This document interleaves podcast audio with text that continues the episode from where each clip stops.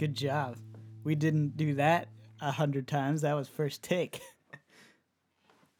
It only took like six hours and an awkward pause for me to hand my guitar to Cameron. Bringing it back to episode one with the guitar stuff. Ladies and gentlemen, welcome to the Everything Comes From Something podcast. My name is Isaac Ransom. I'm co hosted with. Cameron Tuttle. I'm gonna say you you re. Why are you looking? And we have a lot of energy tonight. Oh my gosh! I'm gonna say you redeemed yourself for playing Star Wars really bad. I know we, what- we we spent a couple takes trying to get that down. I mean that was from scratch. No guitar tabs come at me. no, yeah, pretty good. Pretty good. Good job. Good job, Isaac. Uh, before we get into the topic of the show today, we just want to thank all you Patreon supporters out there. JK, it's only one. Darren for being an awesome producer. Thank Shout you, out to Darren. Woohoo! Claps for Darren. Darren's being great. I gotta hang out with that guy Yeah, again. I gotta meet him. yeah, I've never met. Him. We'll hang out with him soon. Okay. You heard it. You heard it here first, Darren. So, text me. Anyways, um, for all the rest of you who don't support us on Patreon, you guys have a great opportunity to do it. Uh, we're there uh, all the time. That's the best way to put it. and uh, and you can support us for as little as a dollar a month. Um, we want to start getting a question show going and stuff. We want to do so much more with this podcast, but we're also extremely lazy and busy. So oh yeah, you know I'd never checked. My last last week I I said that you should send in your emails, but I never checked my, the email. I'll check right now. okay. We'll do that for this show. Cameron, uh, we have the normal social media garbage, but we're not going through it. Let's get into the topic, man. I'm Let's excited. do it. What's the topic today? We're talking about video games and how video games are art to us, more specifically. Right, we're gonna defend video games because we're a bunch of nerds, To the death. and also because uh, because it's easy to talk about something we really love and not do a lot of research. But the research episode is coming soon. Um, we got a request from someone specific who wishes he could Patreon support us, but he's also just a great friend. His name is Will Lubke. Shout out to you, bro. Shout thank thank you so much for uh, giving us a great idea for the show.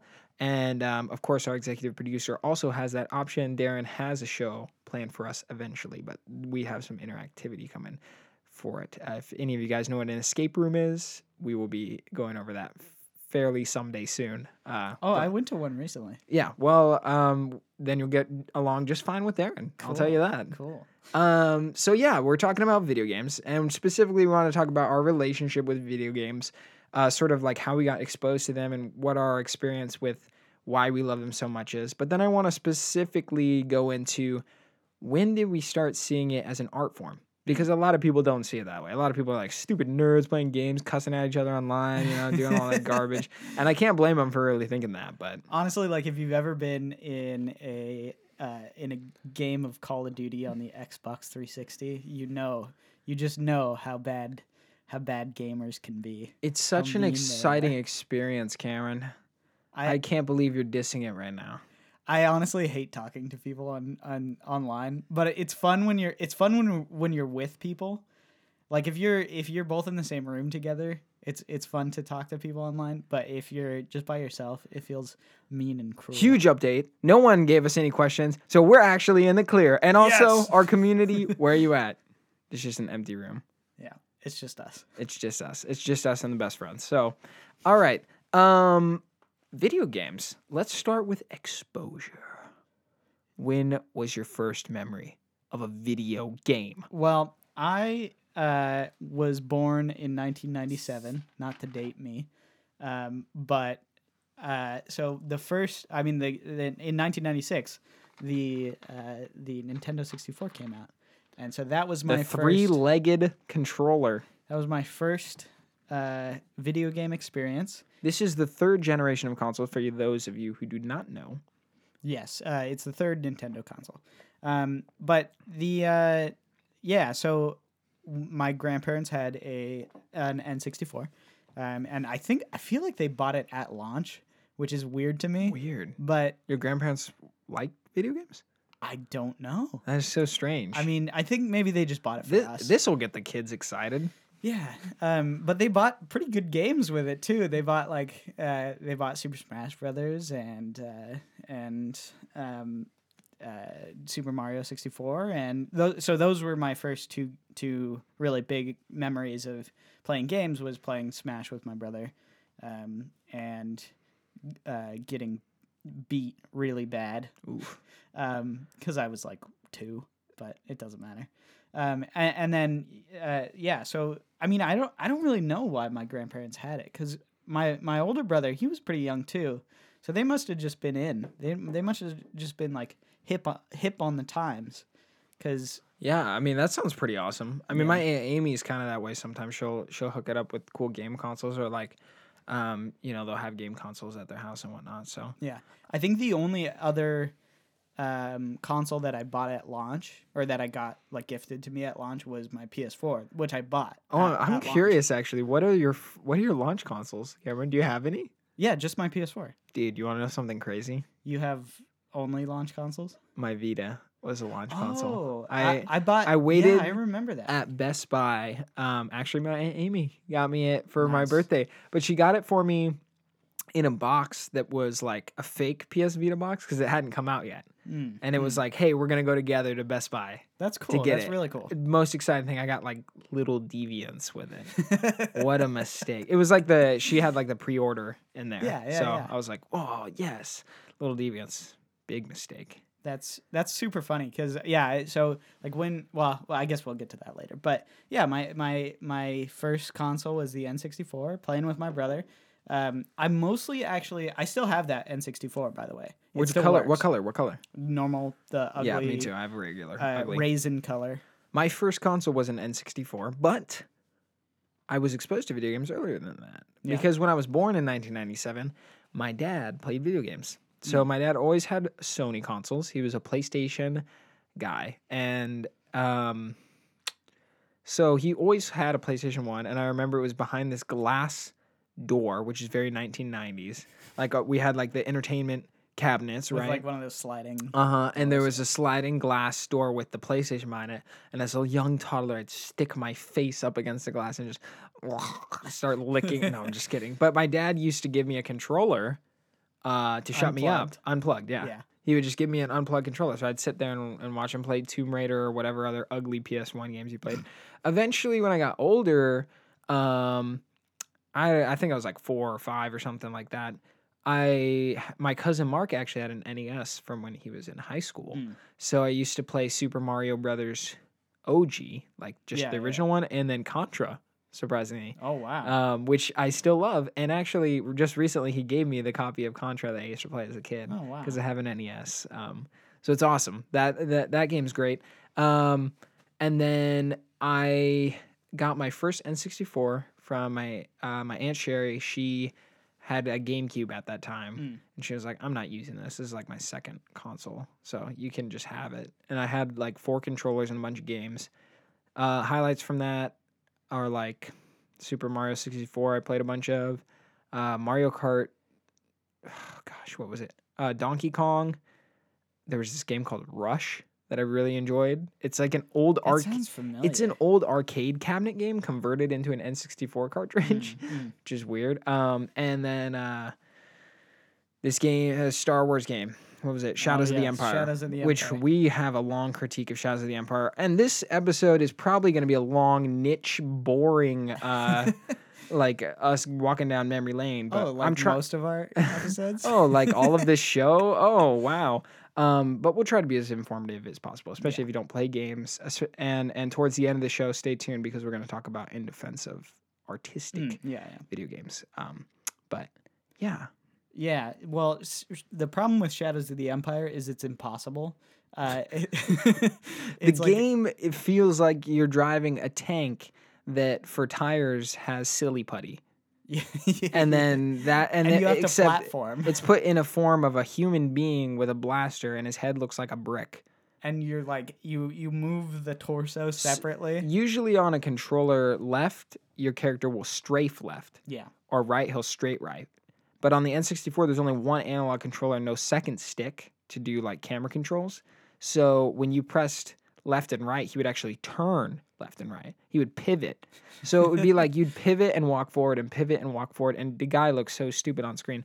It's a Star Wars game, so we both loved it. I yeah, think. yeah, yeah. It was like, first of all, that music. Can we talk about that music? Mhm. Whenever I hear it load up in the uh, in the Battlefront, uh, the new Battlefront game, Oh because yeah. they yeah. they use like all the music.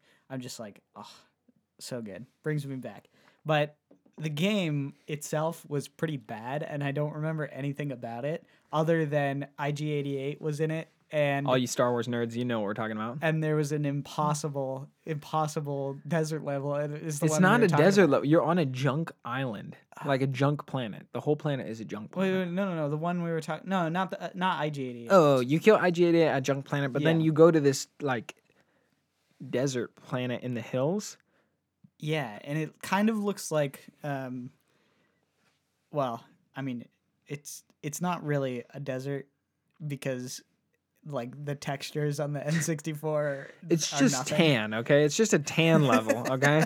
And then like when you look out uh, across the mountains, you just see gray fog because the game can't render anything more than that. Yeah. So the game is awful, but it I think it kind of cements what we were looking for when we started Oh, you know what I experiencing remember like in that in that artistic games because it does have I, I will give it this it has art direction like Yeah. at least it has art direction I remember it was so shocking to me when I came down that like little ledge area in the beginning of the desert planet Uh-huh. and there were brown wampas and I was like, Yeah. what the heck is going on? There are wampas here. Which is basically a Sasquatch if you don't know yeah. uh they're they're seen in Empire Yeah, an empire, but it's a snow wampa. yeah snow but then there's these turd colored wampas in the game and they literally look like turds because the the graphics are so bad Yeah. And you're just this brown blob they're like and, And they were scary too. It was kind of they were pretty spooky they had their own little cave but if you killed them you got some ammo in there Yeah, yeah, exactly. So, um, so yeah, video games were a big part of my childhood, and so maybe I'm coming at it a little biased, but I will say that I didn't originally and play them for like a deeper form of entertainment. Even as a kid, um, when you're consuming films and TV, there's like deeper themes that you don't realize you're consuming and and you're excited about. And I think that you know parents and and people who look at that um, you know, films, TV, and books, I would say. They're like, oh, there are these inherent deeper ideas yeah. for, you know, different, the, this form of media. Maybe there's good stuff I want my kids to watch, read, listen to. And uh, and for for me, like my my mom, we talked about like the the movies and and the books that we were consuming, and we talked about like, hey, what you know, what is the meaning of this? What is Right. the what is the deeper analysis? But for video video games, there's just nothing. Right, It, it was There's like a stigma like behind. white noise. Uh, yeah, there's a stigma behind video games where it's just like this is just a stupid, mind-numbing brain experience. Which, to to those critics' credit, um, there are video games that are like that. I would say most video games are. I that. disagree, but I could see how you would argue that. Um, and w- and and we're going to get into it right now. Um, so when was the first time you felt moved by a video game? Well, Just emotionally, like something was special. And I want you to start with the small things, Yeah, yeah. like So- going back to the music. Sorry, I don't mean to cut you off. No, totally. So, um, yeah, the uh, I guess the first time that I felt something different than just like a white noise, like oh, this is fun, was was playing um, Super Mario sixty four, Mm. where I there's a couple specific levels where you go in and the music changes and the tone of the of the game changes. Um, there's there's this one level, Dire Dire Docks, which like the music still kind of brings me back into like a little little like anxious uh, water nervous ball because Yeah. because the the the game it's like an underwater level but it's so like Mysterious. yeah it's Is very mysterious it's very creepy and I could never really I could never really get past it because there were these eels um, it sounds Yeah. dumb but like And Cameron never ate sushi again. well no I mean I love sushi now but That's why he eats eels to get back at his scared childhood. But you dive down, like it's it's kind of it starts off with a beach, and then you go into the water, and there's a pirate ship, and then you dive down underneath the pirate ship, and there are just these circling eels, and these holes in the wall. Uh, where these eels' heads are just popping out and and you know gonna eat you and like at that point I was just like no I can't That- I, I'm done That I'm done sounds with this very scary, Cameron. I mean it was scary when I was like four Well, here's what the thing with that with that Mario 64 game, the music and composition is where I started to notice a level of art. You know, the game has a cartoon artistic design, so people kind of write it off, right? Mario, most people know what Mario looks like. yeah Um, but the music in that game is mostly upbeat. There's also a lot of silent moments, Mm. but the levels that are darker and more like slower pace, less like enemies and whatnot, they like really lean into that dark Totally, totally. mysteriousness.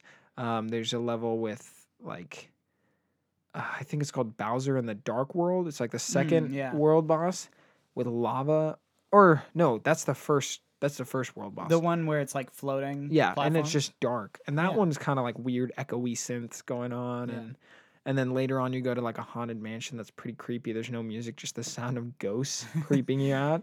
Um, but yeah, like that. I I would say that that game also kind of punched me in the gut when I started playing it. Yeah, and just like even the tonal shifts between like you jump into these pictures and you know you're you're sort of transported to different worlds and like even that was was really interesting and mysterious to me and it was the first one of the first examples in games where you just get to explore you know Right. you're just you're just dropped into into this castle you have no you know no no instruction on what to do other than you got to save the princess but you don't know how right. A- and you're dropped into the castle and or outside the castle and you're like okay go find out what to do and Yeah. go go you know go talk to to toad and go you know jump into pictures I love games, and and we'll get to this. I love games that are hard or easy to pick up and hard to master. yeah yeah yeah and it, and it kind of goes back to Super Smash Brothers.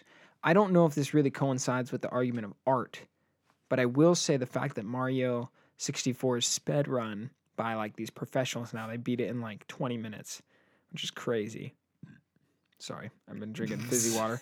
Um, uh, it's it's just it's unbelievable. Like how when you first play that game, you're presented with an open area with no difficulty, and you're just Yeah. kind of you learn the rules of yeah, the game. yeah absolutely And then the first level is like, okay, let's put those rules to the test.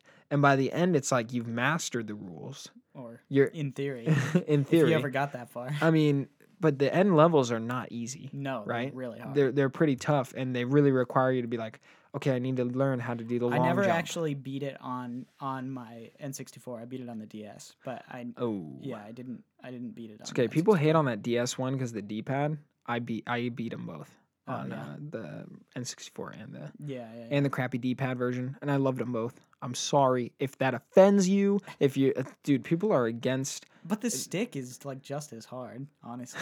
Like people are against 3D Mario games with D pads, which is not an analog 360. It's just four directions that you kind of have to mush around. I don't. Uh, uh, for a 3D space, it is it is difficult. But let's let's move on from Mario. Um, I want to argue for myself for a second. okay. When I was You don't have younger, to argue for yourself. I'm gonna- I, I like you just the way you are, Isaac. Well, I hate you. Okay. um. So the uh, when I was younger, my parents were like, "You can only play thirty minutes of video games Mm. Every Saturday morning." When I was young, so that was like a big thing. Literally, my teachers when I was younger, they were like, "Is Isaac okay?" Because I would write in my journals how much how excited I was for Saturday morning to play video games. You laugh, dude. My parents were pretty concerned, but my dad said, "Okay, well, if you play with your brother." I'll let you play for an hour. Hmm. So it changed the way I consume games for a long time Hmm, as a hmm. kid. I basically would only play multiplayer games. Hmm. That's it. Because if I played a single player game and got alone with whatever a developer was trying to show me, it meant less time to play. So I'd really have to love a game to do it. So Yeah. Super Mario 64, I would play uh, alone because it was worth it to me. But there weren't many games after that that I really valued in in that sense until the PlayStation 2. So I spent most of my childhood playing multiplayer games, and I feel like in a multiplayer setting, there's really a loss of artistic flair yeah. uh, because really the the appeal and the excitement of the game is is found through uh, interaction with each other, two yeah, people, yeah. right? Competition or cooperation. Like Right. Yeah. And it's just starting. You're just starting to see cooperative gaming turn into also like or uh, cooperative gaming come together into an art art artistic like narrative. Yeah. We we bought a game called A Way Out, which is exclusively split screen. and we have not finished it, and we can't say that it's really that good. We barely like we played like 15 minutes of it. We just started like, playing it, but it's trying to set up a story, right? Yeah, it's a yeah, low budget game, so the voice acting is pretty awful. But it's it, it's setting up a story and uh, a cooperative experience that's more artistic than I would say the old split screen games, Right, right. You know, um, but and to to some degree, there are still cool split screen games that are that retain their art artistic style beyond um, their single player. Like I mean, Halo is pretty cool. Even when you're playing split screen, there's still all this stuff from the story. So I mean, you have to have played the single player, but you couldn't get that uh, just through split screen. Yeah, I never really played. Okay, you so- talk for a little bit because I'm like already falling over my words. Um, yeah. So I guess the next iteration was was the PlayStation Two for me. I I got a PlayStation Two, and basically all I remember about the. uh, Are you pouring a drink right there? Could you pour me some? Yeah. um, basically, all I remember uh, about the PlayStation 2 era was terrible tie in video games, um, like The Incredibles 2. For those of you who don't know, the PlayStation 2 is the best selling console of all time. Yes. It also houses the stupidest library in the world with a ton of great games and a lot of garbage, like 70 soccer titles and 2 billion football titles. Okay. Like it is, there were like, a It, it was a madhouse. It was a madhouse on, on the PS2. The era. last PlayStation 2 game came out like in 2015. really? I'm not even kidding. what you. was it?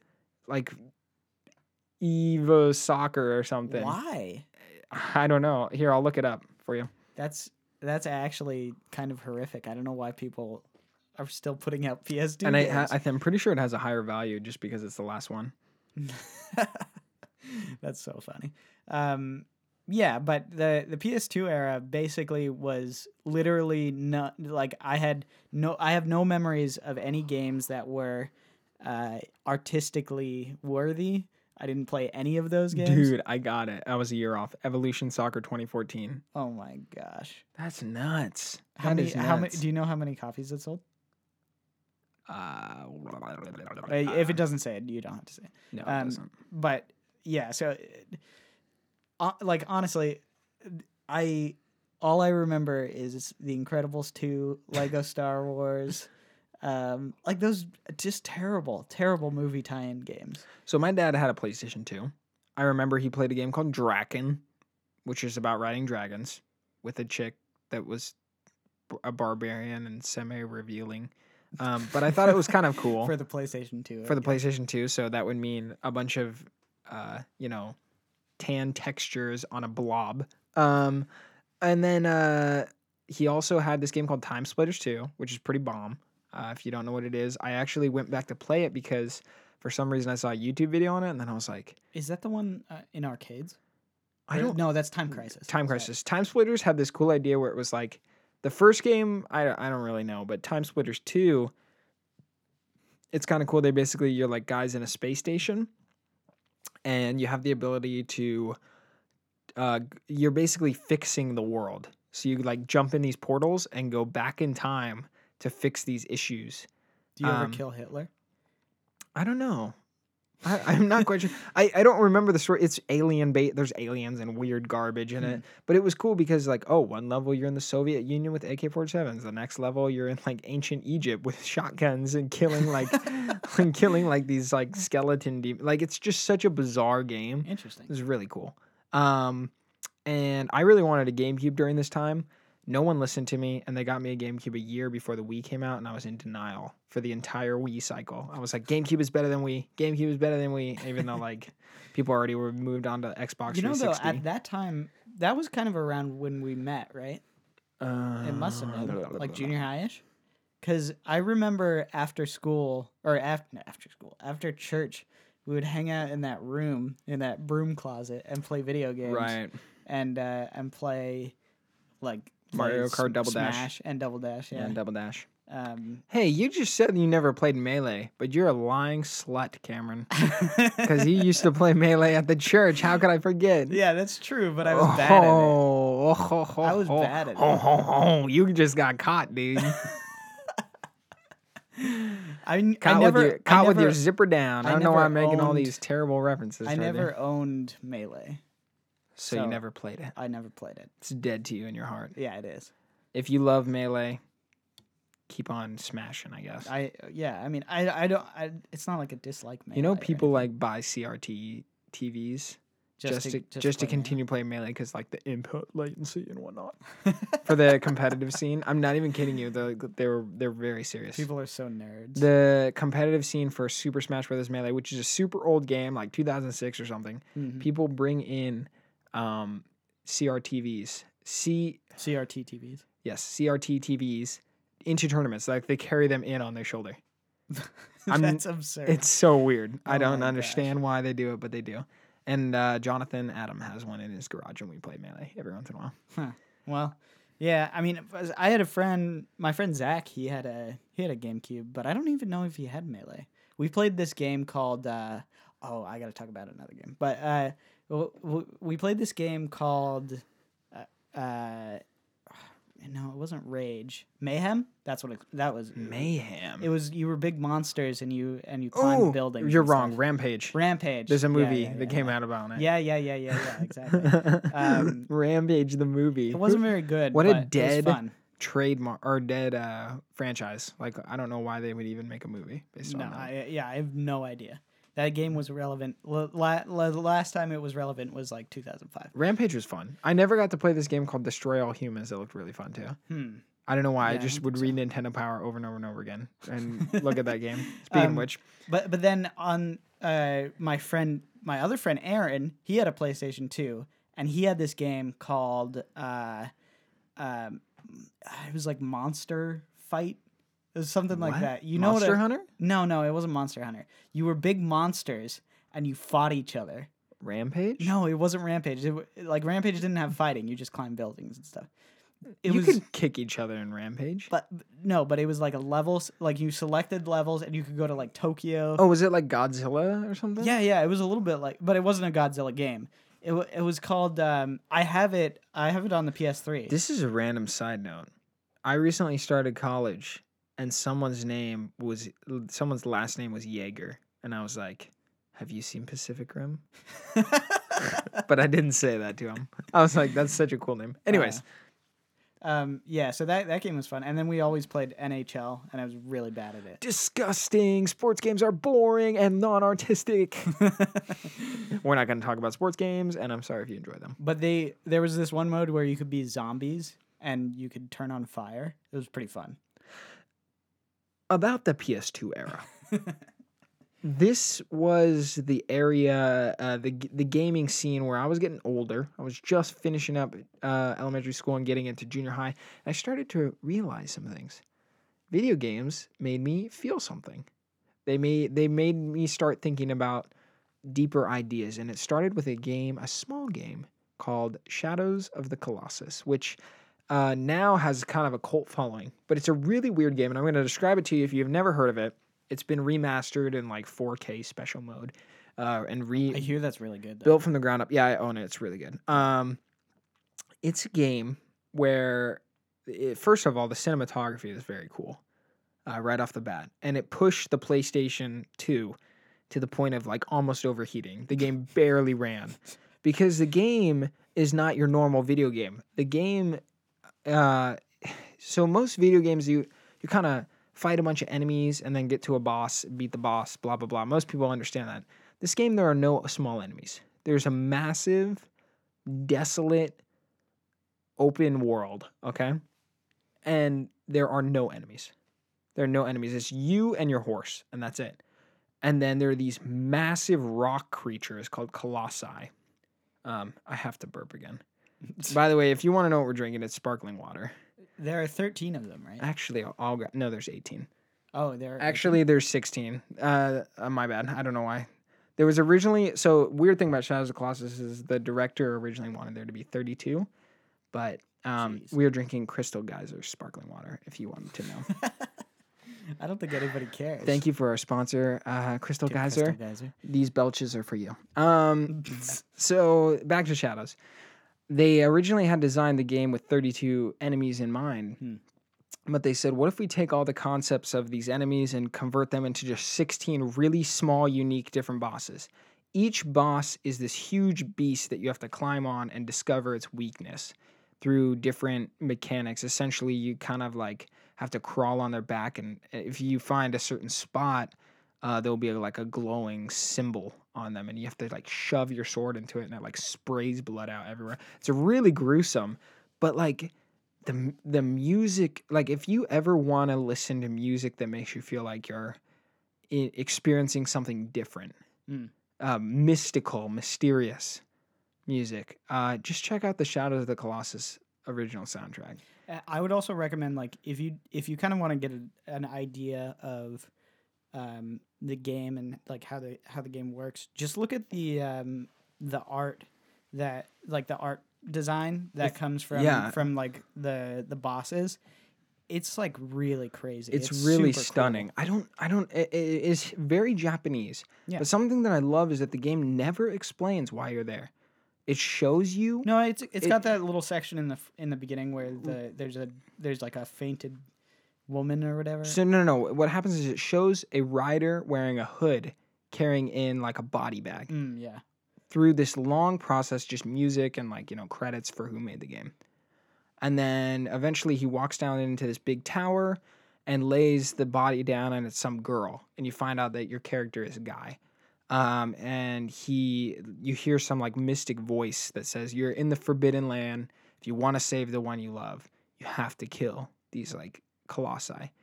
And what's weird is that most games you'd be like, oh, okay, cool, like gotta go kill the bosses when you show up to these like big beasts, they don't even notice you. Like they Yeah. don't even care about you. I mean, if you aggravate them, they'll start to fight you. But it's more of a puzzle to see how you can defeat them.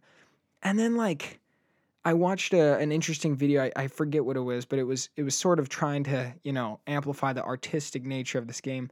Um, the music actually shifts after you kill the boss into a minor key by like the third note or Mm. something like that because in a certain degree you're just killing innocent animals that live in this area And it, it actually does feel really sad when you when you kill these bosses. the It's like- game is depressing. Oh, it's yeah. overcast pretty much the entire time. well, just that, that was just because the PS2 needed to render. no, but I think it was an artistic decision. yeah, no, because the sun still shines through in certain areas but your character like when you kill a monster he collapses and then its soul evaporates and pen like it just like these it's like these weird noodles black noodles come out of the enemy and then they like spear you. Your character gets like killed essentially and then you wake up back in the temple where your girl's laying and then a statue has crumbled for where you've killed one of them and the, the game's end i mean i'm going to spoil it. If you want to play this game check it out. It's on playstation 4 it is a sony exclusive now uh, or it always has been.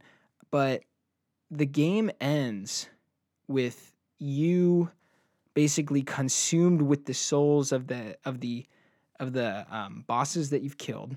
You your horse your only companion through the game is dead. It dies on the last boss which is like i almost cried when i was a kid when i saw this. Um, and like you it's like you all the black goo consumes you. These men show up who are like this man has like trespassed our religious like area. He's not supposed to be here. Um, like you were never supposed to be here. And so they come to kill you essentially. And then you become one of the big colossi at the end. You murder everybody. And then you basically you your character like falls into this well and becomes a baby and then the girl wakes up. And the end of the game is the girl holding the baby. And that's it. The game's over.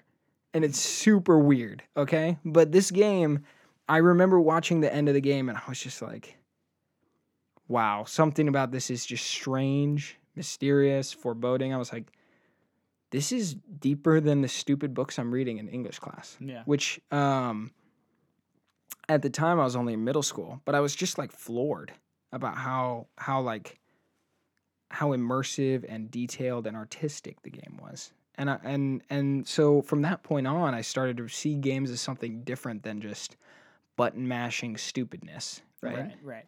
Yeah, I mean, it, yeah, I didn't play Shadows of the Colossus until the PS3 era. Um, so I didn't get that sort of experience. I had it secondhand um, told to me. But yeah, I mean, it was it, it was always a really powerful experience. It kind of when you go back and, and play it now, there's something a little bit quaint about its uh, like its controls. Some and- well, the remasters rework the controls, oh really? but the game is very simple. Yeah. Like oh it's yeah. all you do is just go after these bosses that are not too difficult. I mean, you could play it on a harder difficulty, but Yeah, but it's. I mean, it's still. It's very beautiful. It was always very. it's a very lonely game. Yes. Yeah. Exactly. But I can understand if I, I wouldn't rec. If you're trying to get into games again and you're like, man, I kind of want to. I want to find something cool and artistic. I think I don't know if this is the game you want to run to right away. There are better options now, and I want to start yeah, talking about those. Where I, I mean, that was the critical moment for me where I was like, dude, games can be something more. They can make me feel something. Yeah. What is a fond memory that you have of, of feeling something like kind of crazy with the game? Well, I feel like I well, I kind of just as a sidetrack. I think a lot of games really capitalize on the sort of loneliness feeling um, or the isolation feeling, um, and that was really apparent. Um, uh, Isaac's just making weird faces. Dude, no, I'm just burping over here. We ate Mexican food and now I'm drinking this bubbly stuff. Oh, it's bad. Here, bring this closer. Okay. Oh, oh, oh.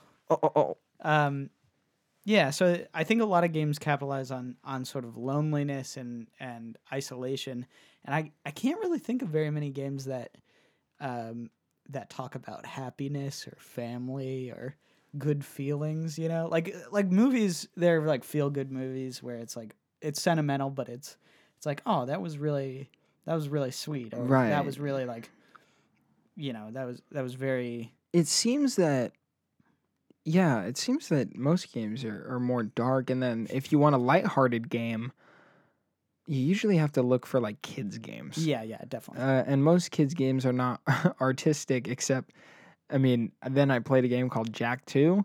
Um, if you don't know, Jak and Daxter was made by Naughty Dog, who have who have made larger franchises now, like Uncharted and The Last of Us. But they started on the PlayStation 2, and Jak and Daxter was just a goofy, like 3D uh, platformer game, very like cartoony.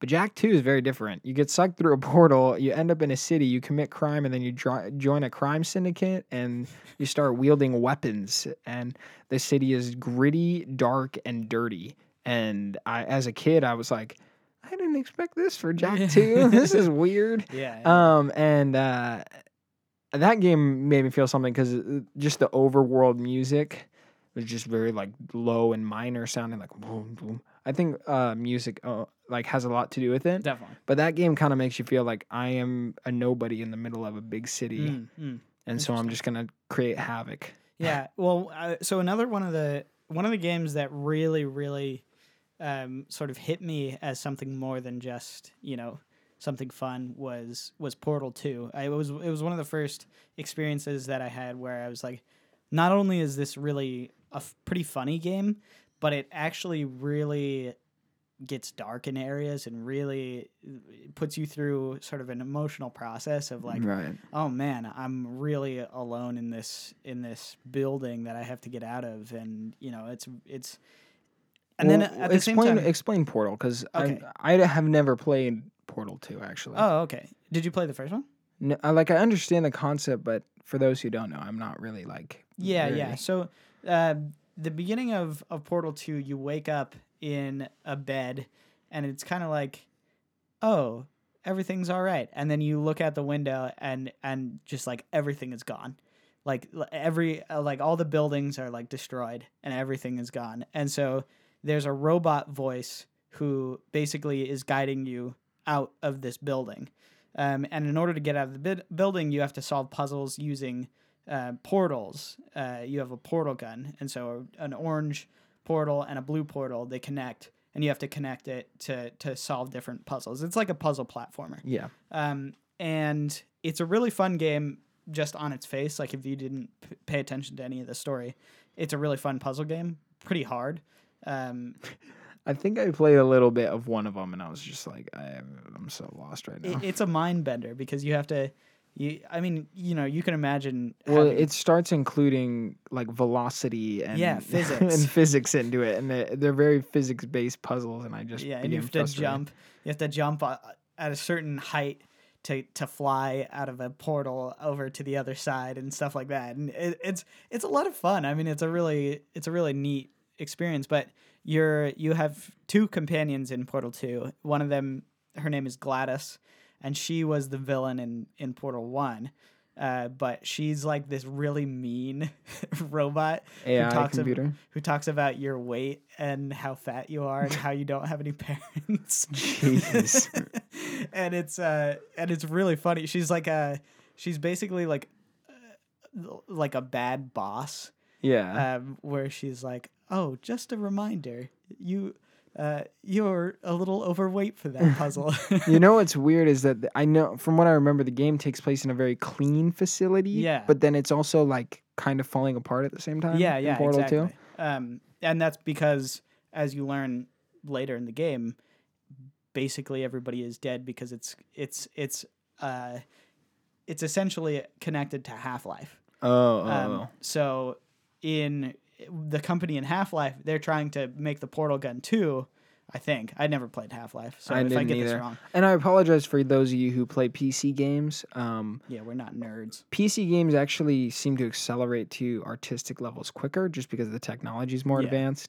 I know a lot of people hold Half Life as like a big staple Yeah. for like artistic games. So from what I understand about the story of Half Life, is they're trying to create portals, but the their company does it really wrong, and they summon demons or aliens Oh. or something. Um, and then, but in the portal world, they the the company does it right. Um, but by Portal Two, everything's already gone to hell. Mm. So, um, so yeah, they. So you're trying to get out of these buildings. Well, you know, this building while there's an apocalypse going on, but it's not really about the apocalypse. It's about you and GLaDOS kind of getting over the the what happened in the first game, which is really interesting.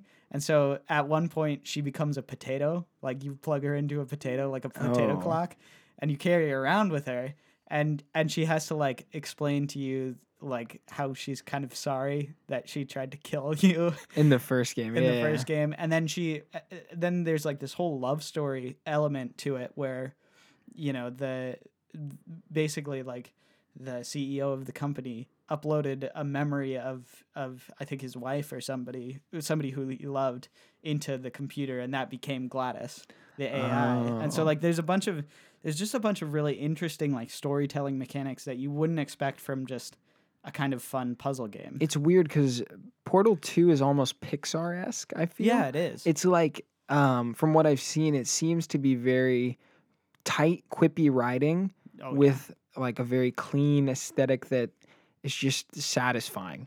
Um, and that kind of stuff is what's making us sort of argue in the fact that we think games are very artistic.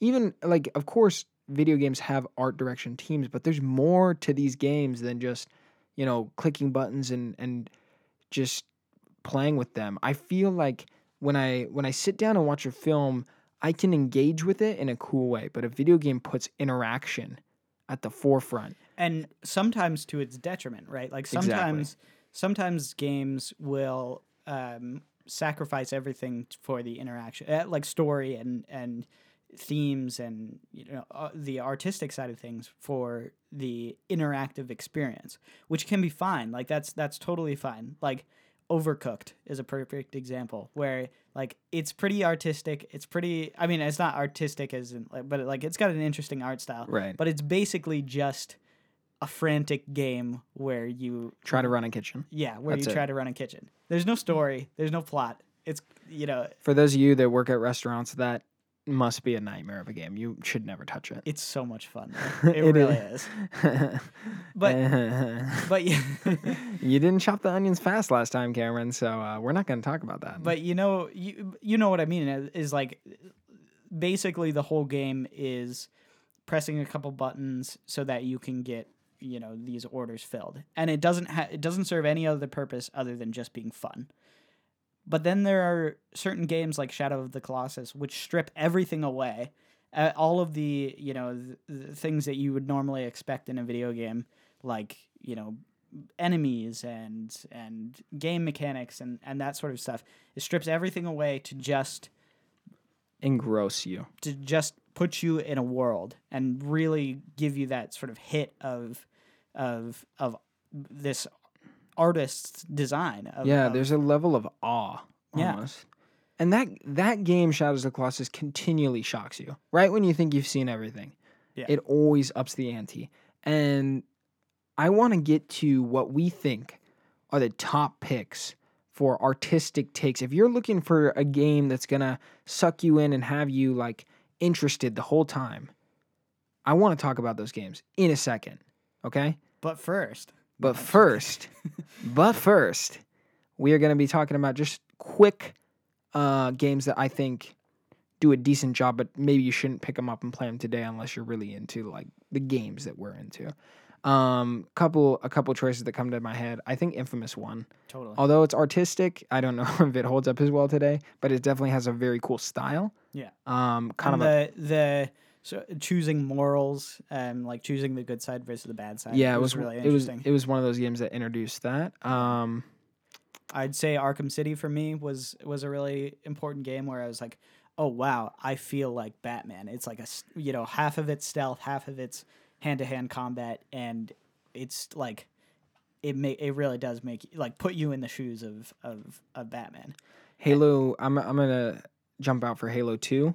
Um, and, actually, and Halo Reach. I'd say I have more of a connection to Halo Reach. Halo Two deals with um religious uh bigotry and betrayal and the and the issue with like like there's an alien species that basically is just full wholeheartedly blind and ignorant to their traditions and you see that kind of play out with the survival of humanity and things like that deep themes i think that halo reach is better. Um literally i i don't know. It blows me away that spoiler alert if you haven't played halo reach but this game starts with a cracked marine helmet in the middle of like a dust storm. And that's also how the game ends. The uh that is your helmet. You create your spartan at the beginning and you see your helmet like buried in the sand with a bullet hole through his helmet. And the last level you fight to the death like it's literally like the level ends when you die.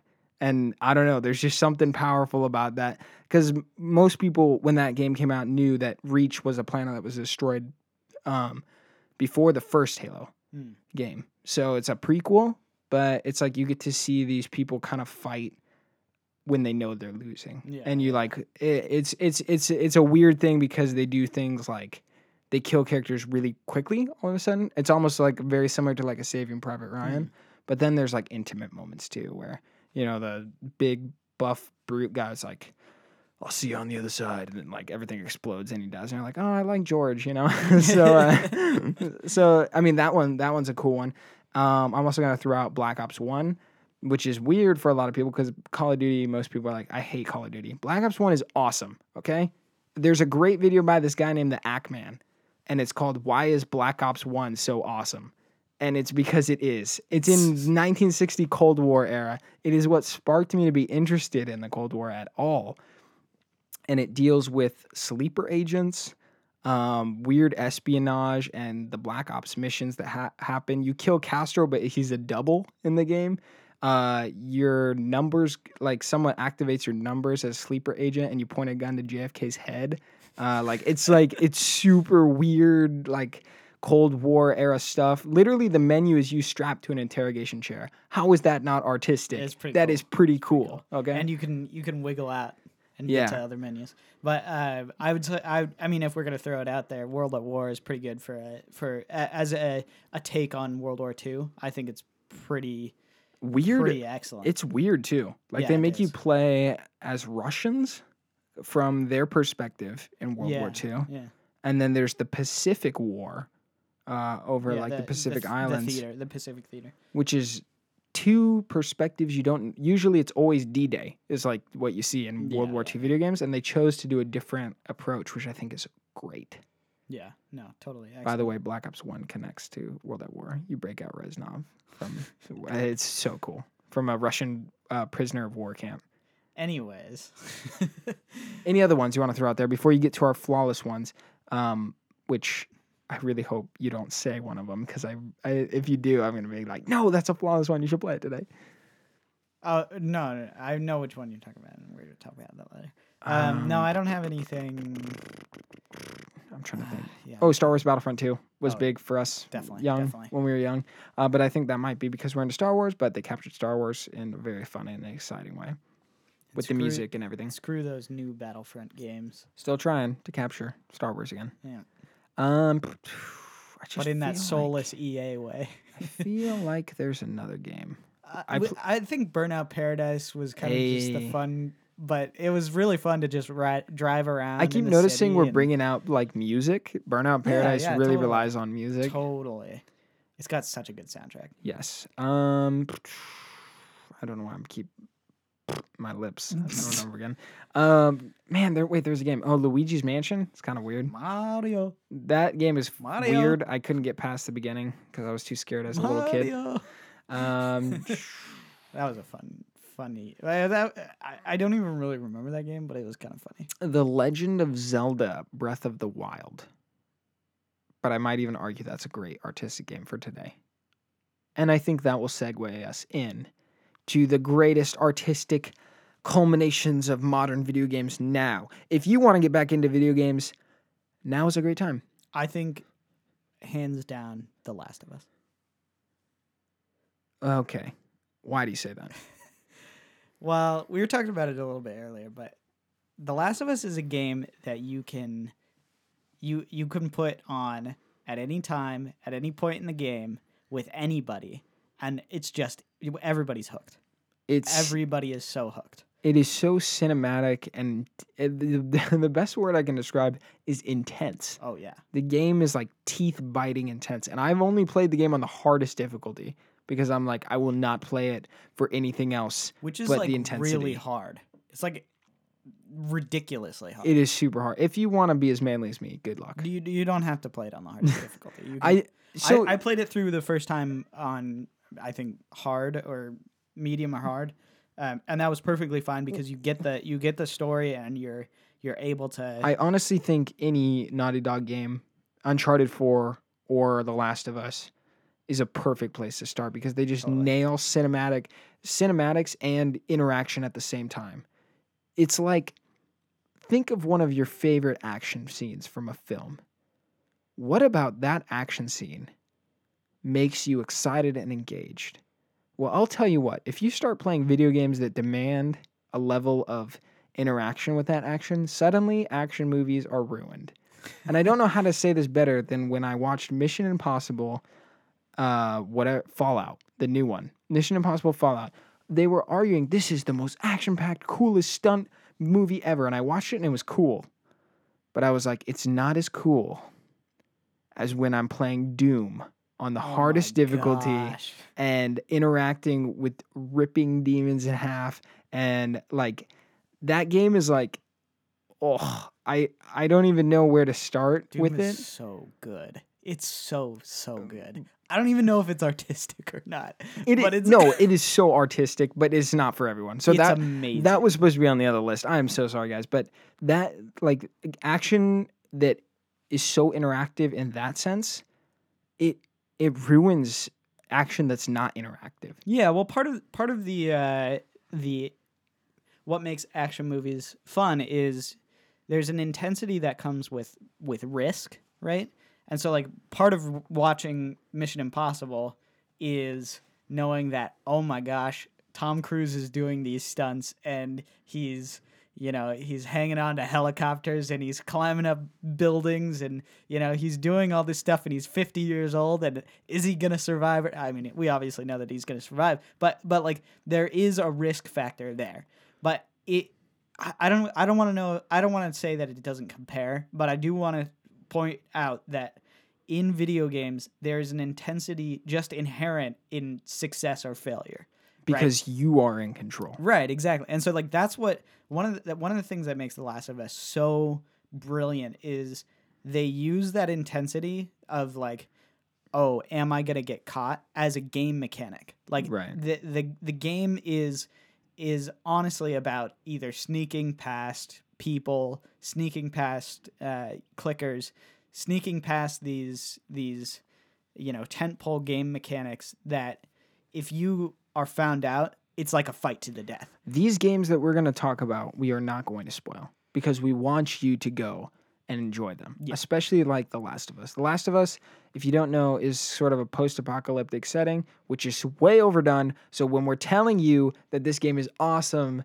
do not ignore it. I think it's it's so cra- Most of what's what's fun about that game isn't really the like the like zombie esque. but even the zombies part of it is so interesting. totally They base it off a real fungus that is grows in ants and re-emanates ants' corpses. yeah And they say this reanimates. reanimate re and so these ants are basically zombie ants and then the in the game world they're like this uh infection somehow transferred over to humans.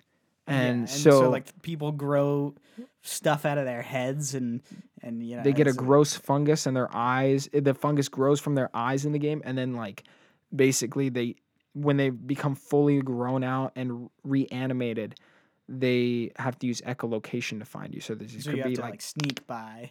Yeah, they and they click. Like they make that terri terrifying sound. Um, and i- there's cool elements of horror, intensity, thriller, and then just like really good character relations and writing through it. Yeah, and you're you're guiding this this you know what is Ellie ten year old girl, Yeah. um, this ten year old girl through uh, through the world. Um, no spoilers or anything, but you you you're trying to get her to a certain location. Your and, old man Joel. and you you know because of sort of your the events that have happened in your past, you're really reluctant to to you know let her into your life. into your life Yeah. and and so there's really interesting character drama there's really in- interesting you know story and and world building There's and themes of like responsibility, parental stuff, uh, blah, you know, depression, um, just I don't know, like loss and grief Yeah. and, and it's a really heavy game it's like really dark like it is- really depressing It is it is pretty depressing. I, I won't lie. and uh, sorry just to bring it bring it full circle that's that's the, what he was playing on the guitar i realized we never right. we never explained that Uh, yes, The Last of Us g- has a haunting guitar theme. Um, and if you listen this far in the episode, at least you'd have one question answered. Yeah like what was isaac playing on the guitar before Are you sure they're drinking sparkling water? um, yeah, and I would say if you want something more lighthearted, more most recently, uh, Naughty Dog, which is a PlayStation-owned first-party studio, which made Last of Us. You can only play Last of Us on PlayStation. Made another game called Uncharted 4. It is the Indiana Jones sequel you always wanted. it's great and it is it is really fun. And Uncharted Four is more a more serious take on it, but it's still goofy. There's a lot of jokes, and and that game is exhilarating as yeah, well. Yeah, It it, is- it really is like an Indiana Jones movie. It's like and the new one feels kind of like Mission Impossible, but because you're interacting with it, it's more exciting. Yeah. to me, for for me. It, no, it's. I mean, it's a fun game. Let's talk about something for you eight bit heads out there. Hotline Miami. Hotline Miami. Not Not Miami's sixteen bit. not even this sorry my bad um not even the second one just get the first one Oh, the second one is bad. The first one is awesome it is a top down um like bullet hell kind of game Yeah, but really, really gruesome, really gory. uh, very dark everything we're talking about is dark um, like super violent. But imagine like so it was actually a game that was that was inspired by Drive. Um, the uh, the, the themes and the and the elements of, of Drive. The so it's very neon la yeah vibe so lots Um, of pinks uh, neon blue um oranges and it's a top down where it's like i think you're a vietnam vet and you're going through. Are you in that one or is that the second one? gosh, the the story makes no sense, but essentially you kind of like have a mental breakdown at the beginning in this very artistic style and these weird like entities are speaking to you in these couches. They're sitting in couches and they're wearing masks and they're telling you to do all these violent things, but essentially what you do is you put on a mask, You uh, have nothing in your hand. You walk into mob houses and kill all the mobsters. Um, but the the rule of the game is that everyone dies in one shot or one hit, and you die in one hit as Yeah. well. So and it's so frustrating, but it's like so rewarding once you finish a level that you've been working on for like dude the time. music is bumping too. It's like Oh, it's hard synth super punchy like you can play this game on a sound system you're like awesome. It's on everything. This game is on pretty much everything I except played for it like mobile. exclusively on my Vita. i'd say it's great for pc uh, because the mouse is it's just, it's just so cool when you when you get the aiming down. Yeah, yeah. um let's talk about something a little bit lighthearted. You haven't played this but legend of zelda breath of the wild is a nintendo switch and wii u game super artistic zelda fans hate it but i'll tell you what Zelda fans hate it. some Zelda fans hate it, and they're wrong. Okay, just because it's different doesn't make it bad. And it's Nintendo's take on a modern open world, but what it does is within five minutes, okay, which is literally you waking up and walking up these stairs, the whole world opens up, and it tells you to go figure it out and it's very similar to Super Mario 64, like we're talking about, except it has this artistic mysteriousness, kind of similar to Shadows of the Colossus because there are large creatures in the world. But it's very like we're not going to hold your hand. We're not going to tell you what happens when you put fire mushrooms with uh, regular mushrooms in a pot. We're not going to tell you about how you can jump up in the air, put your shield on your feet, and slide down a mountain like a snowboard. Okay, and I know that sounds stupid, but it is. Everything about this game is fun. Everything about the game is fun. They they're this is one of those games where there is no like the story is fine but the story is not important to you enjoying the artistic experience. It's more about the vistas the loneliness and the excitement of exploration. Yeah, from what I hear, because I, I haven't played the game at all, but from what I hear, there's there's a, the the brilliant thing about the game is that you can just explore and figure out how to do things, and in that way, it's kind of it, it, like the mechanics of it are part of the art. yeah it's like in a world of boring video game tutorials this game does not have a boring tutorial it's just like we know you want to go figure out the rules yourself I think Go actually that's what people back in the day loved about Minecraft. Um, I do you remember when Minecraft like came out Right, in yeah. like alpha phase? Was like you were just dropped into this this kind of weird block world, and you just had to figure it out. yeah there was like a community that built basically all around it Yeah, But there's like weird stuff in that game too. Like I mean Legend of Zelda is what I'm talking about. Like they give you these strange physic based abilities mm. and so you can start messing with them. Like, hey, I want to go over here but I don't want to walk. So instead, I have an ability that lets me freeze an object and apply physical force to it and then once the timer runs out, the physical force is applied at full power. So, for example, I'm gonna freeze a boulder, hit it with a huge hammer like 12 times before the timer runs out. Now, like a certain velocity is pushed on the boulder. When the timer goes off, the boulder is gonna go flying in that direction. So, what I do is go to a big mountain, freeze a boulder, throw as much power behind the boulder as I could, grab onto the boulder, and then when the timer burst, I'd be flying across the map on a big rock. And you know what's crazy? Nintendo knew I was going to do that. they know that you're they're like you think you're clever but we put this stuff in place and then you start solving puzzles that you're like haha i broke the game but then there'll be a treasure chest at the top of that hill and they're like see we knew you were going to try to break the game and we knew that you were up to no good. And it's it's it's very cool. Uh, zelda breath of the wild is awesome. Artistically as well. People would say the same about super mario odyssey. If you're a mario fan you need to play that game. Uh, i think it's great. I haven't played that either. it's really good. Super Mario Odyssey is really good, but if you are just looking to get into artistic video games, I mean, if you want a fun, lighthearted game, that one's good. But uh, if you're like feeling nostalgic and you enjoy Super Mario, you need to play Super Mario Odyssey. Odyssey. But I, w- I won't say that it is an artistic return or something to explore right as you're starting. Yeah, well, What other games? You got anything else? I would recommend Doom if you like shooters and death metal. I love Doom. It's so good. Did you know that that game doesn't even have guitars in it? It's all synths. Really? Yeah. Isn't that crazy? I don't I don't believe that. I didn't believe it either, but I Who watched said that? the guy who made the music. Oh, I watched a TED talk with a guy but the guy or a GDC played a talk. live show with a guitar. Well, you said that he just used synths. Uh, I mean, okay, like I, I could see it, but they're heavily distorted synths to make them sound like guitars. Like he played a Yeah, live yeah, show yeah, with a for sure. guitar. I'm well. He is a guitarist, so I Oh, he okay. based. I, I'm sure he based it on guitar, but um, in any case, it doesn't really matter.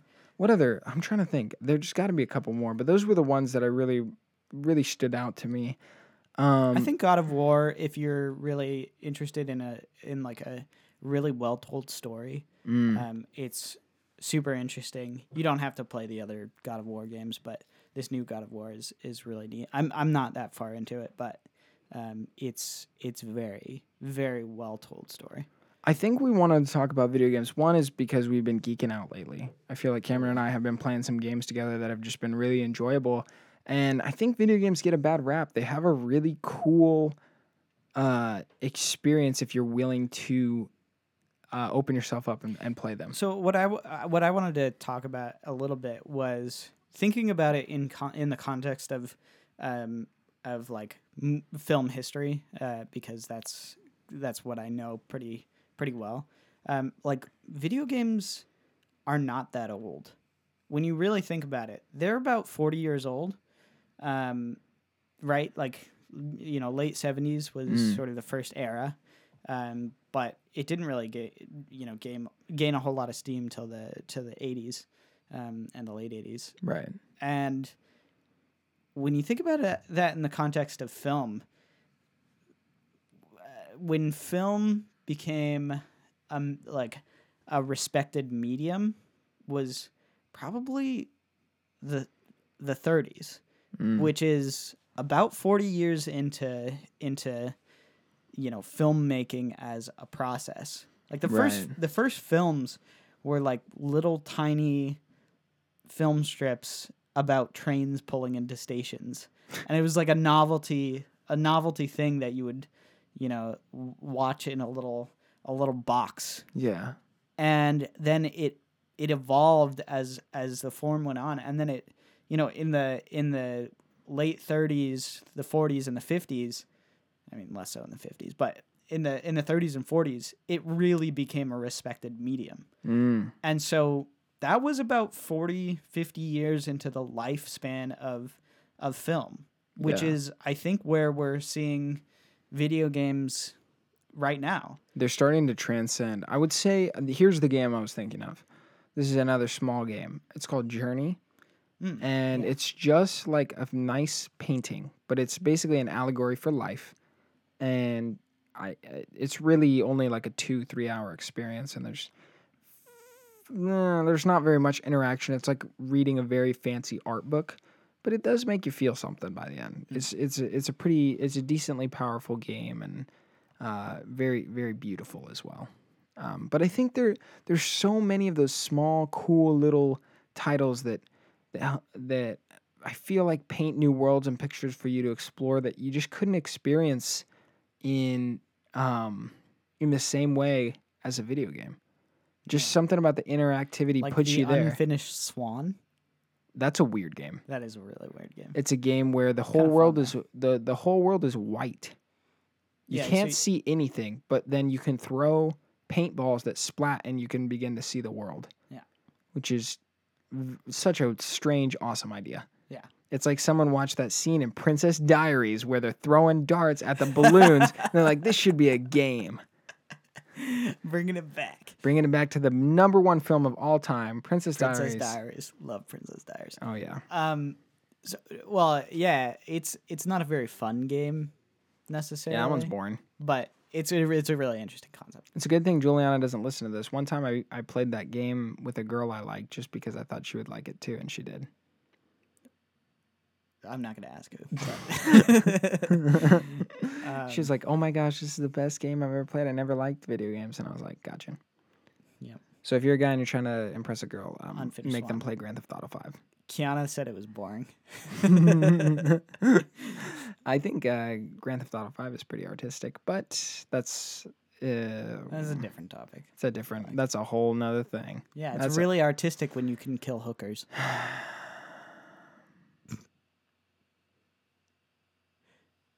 I almost just wanted to end the podcast right there. I almost just pressed stop.